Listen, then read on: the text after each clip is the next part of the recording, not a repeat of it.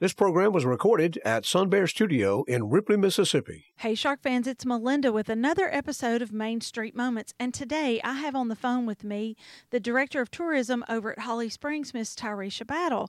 Tyrisha, thank you so much for taking time for a call today. Absolutely. I am so ecstatic that we were able to connect and you get this call done so we can share some information that's imperative. Now, you've had a little illness and some traveling that's gone on, and we've been trying to connect for two or three weeks, but here we are, and there's some exciting things just about to happen over in Marshall County. Absolutely, Melinda, and I couldn't be more excited to tell you guys all about it. I want to hear about the Mississippi Hill Country Picnic first. Okay, the North Mississippi Hill Country Picnic is going to be held June 24th through 25th, and it's right outside of Holly Springs in Waterford, Mississippi.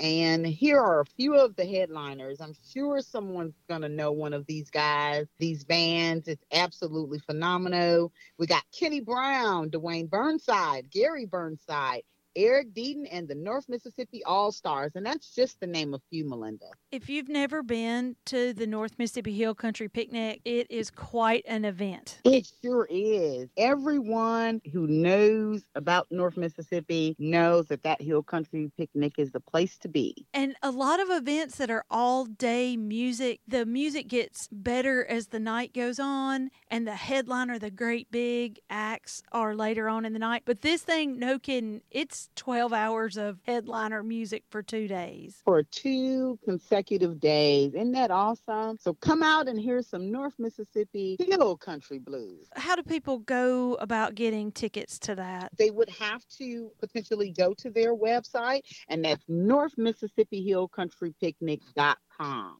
Okay, awesome. All right, let's talk about there is a smaller event, but it's a weekly event that you guys are doing. Now, I have not attended. I don't I don't know myself, but I saw it online that you have a Blues Alley music series this summer. It is the Blues Alley Music Series, and the awesome Holly Springs Main Street Chamber is responsible for putting on this event every year, and it's a phenomenal turnout every single year. So it's not new; it's been going on for since about 2015. The Blues Alley Music Series. It used to be called Bikers and Blues Alley. The name has changed just a tad bit, but it's still the same great blues and that's going to be held June 23rd and 30th. So it's going to be the next two Thursdays in June. So please show up. And it really starts at around seven ish, but make sure you get there in time enough to pull up a chair and enjoy the magnificent blues players that um, Main Street really works hard to bring to us.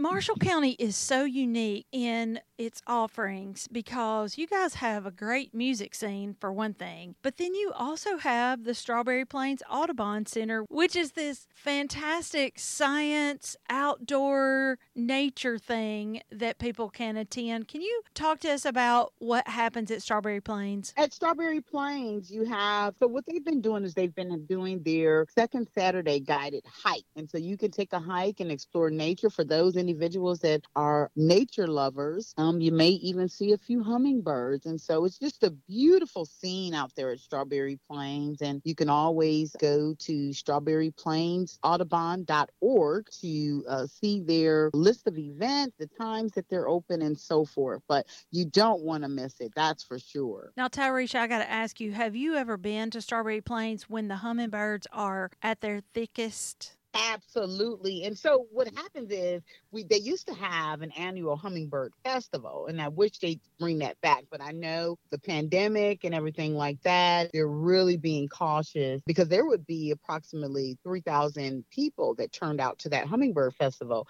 within a two to three day weekend. And so that was a phenomenal turnout. And so I think they're trying to be extra cautious in that. But yes, those hummingbirds are so cute. They're so tiny and you get to hold them in your little hand and then put them up to your ear and they make the most beautiful sound. Strawberry Plains is very phenomenal in its own right. Yes, it is so beautiful. And you can go on a guided tour every second Saturday. I think they're at 8 in the morning. Yes, ma'am. They are. It begins at 8 in the morning. Yes, you are correct. Okay. And I think it's like $5. It's really not a big fee to do it. No, not at all. I mean, that's what's phenomenal about the Audubon Center is that they make sure that it's reasonable for everyone family. to be able to participate in coming to the center to uh, explore nature. You've got lots of hill country blues music in Marshall County. You have Strawberry Plains Audubon Center. You have such great, rich history for people to be involved in over there. There's the Ida B. Wells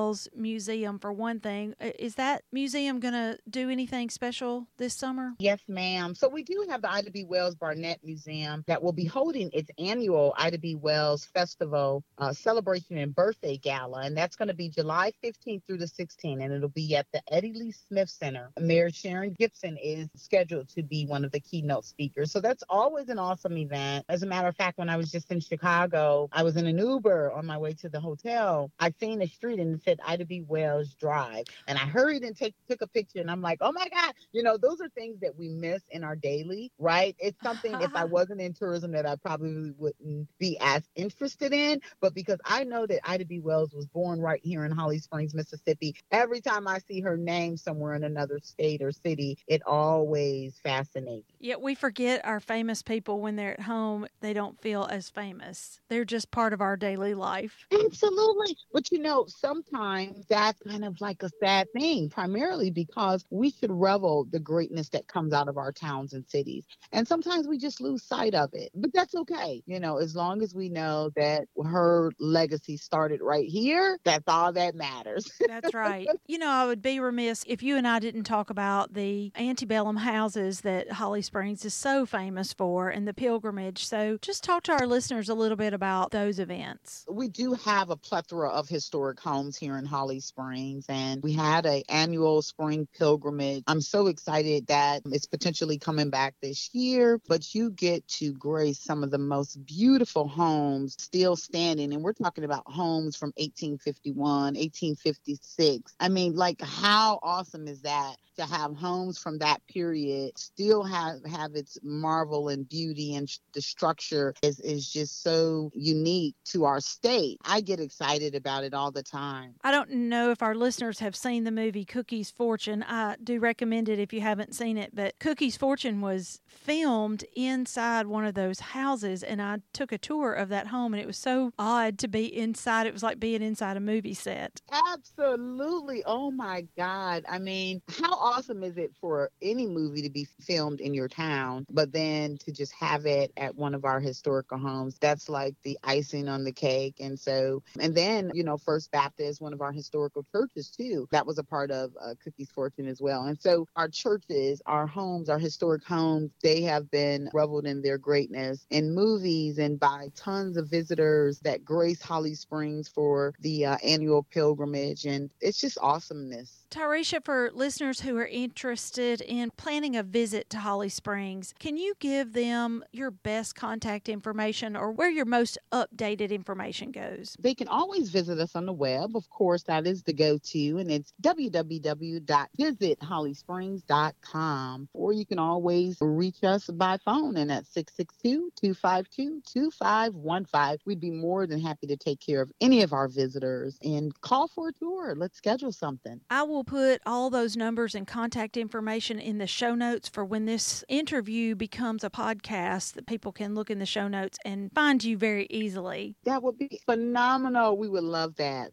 tremendously. Tyrisha, it's always so much fun to talk to you. Are you up to anything else big this summer as a tourism director? You've got big plans? We're so glad to be around the curb in that pandemic. It's just going to uh, conferences and trade shows and festivals and setting up and trying to draw the visitor into our wonderful city of Holly Springs here. And so that's my primary job is to make sure that we get some good visitors into our city. That's about it. Now, next year, I may have some huge things going on, but as of right now, I just want to draw visitation. Okay, so you put a little teaser in there for the next time. Yes, ma'am. Tyrisha, thank you so much for taking time for us today. You're so welcome, Melinda. And as always, thank you for thinking of Holly Springs Tourism and Recreation Bureau. And it's always a pleasure speaking with you as well. Okay, Shark fans, that's it for this edition of Main Street Moments. Tune in every Monday at 11 to hear from local Main Street tourism and museum directors. If you have a question, comment, or suggestion for an interview or for access to this interview, go to our website, shark1023.com, and click on the interview tab. Keep it tuned to the Shark 102.3 and have a great rest of the day.